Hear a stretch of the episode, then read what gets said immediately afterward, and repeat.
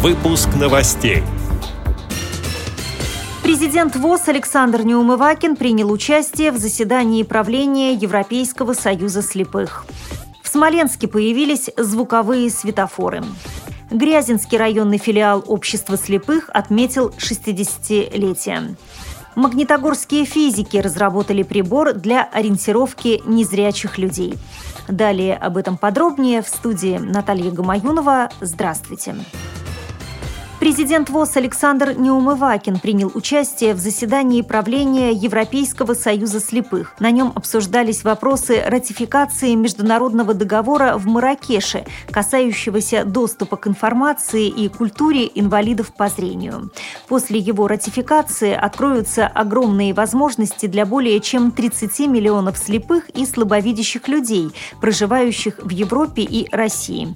Особое внимание было уделено ходу подготовки следующей Генеральной Ассамблеи ЕСС, которая должна состояться осенью 2015 года в Великобритании.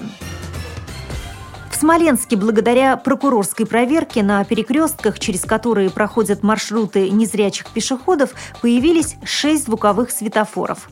Это было сделано после удовлетворительного решения суда по четырем исковым заявлениям, рассказал сайту «О чем говорит Смоленск» старший помощник прокурора области по взаимодействию со СМИ и общественностью советник юстиции Александр Боровиков.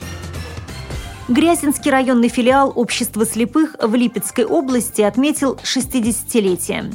Председатель Виктор Фисенко стал обладателем почетных грамот. Среди них архиерейская от владыки Никона, митрополита Липецкого и Задонского за труды во славу Русской Православной Церкви. Грамоту вручил настоятель Свято-Никольского храма протеерей Александр Бельчук, тепло поздравивший Общество слепых с круглой датой. Студенты, аспиранты и преподаватели Магнитогорского государственного технического университета имени Григория Ивановича Носова разработали прибор для ориентировки незрячих людей.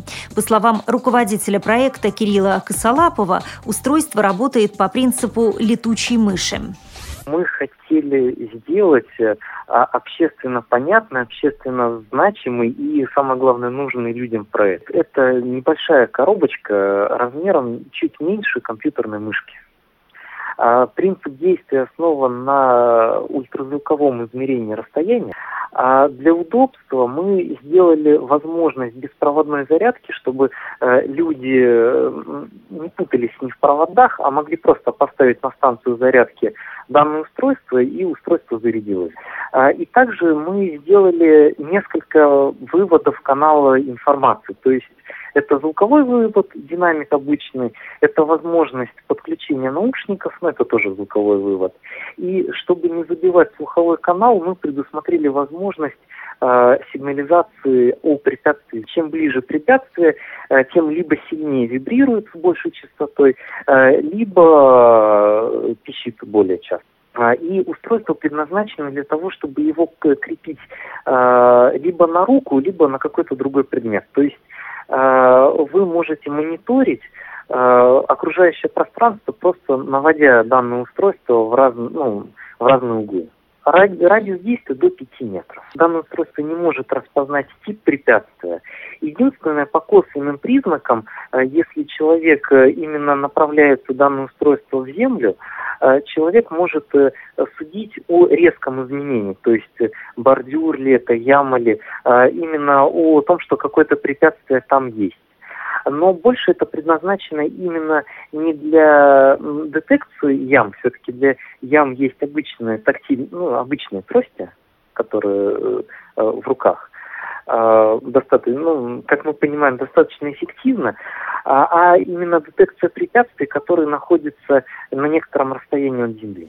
Магнитогорские физики надеются на консультацию со стороны представителей Всероссийского общества слепых и готовы предоставить прибор незрячим пользователям для дальнейшего его совершенствования.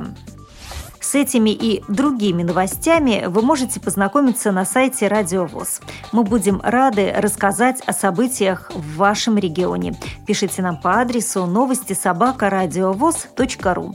Я желаю вам хороших выходных, всего доброго и до встречи в понедельник.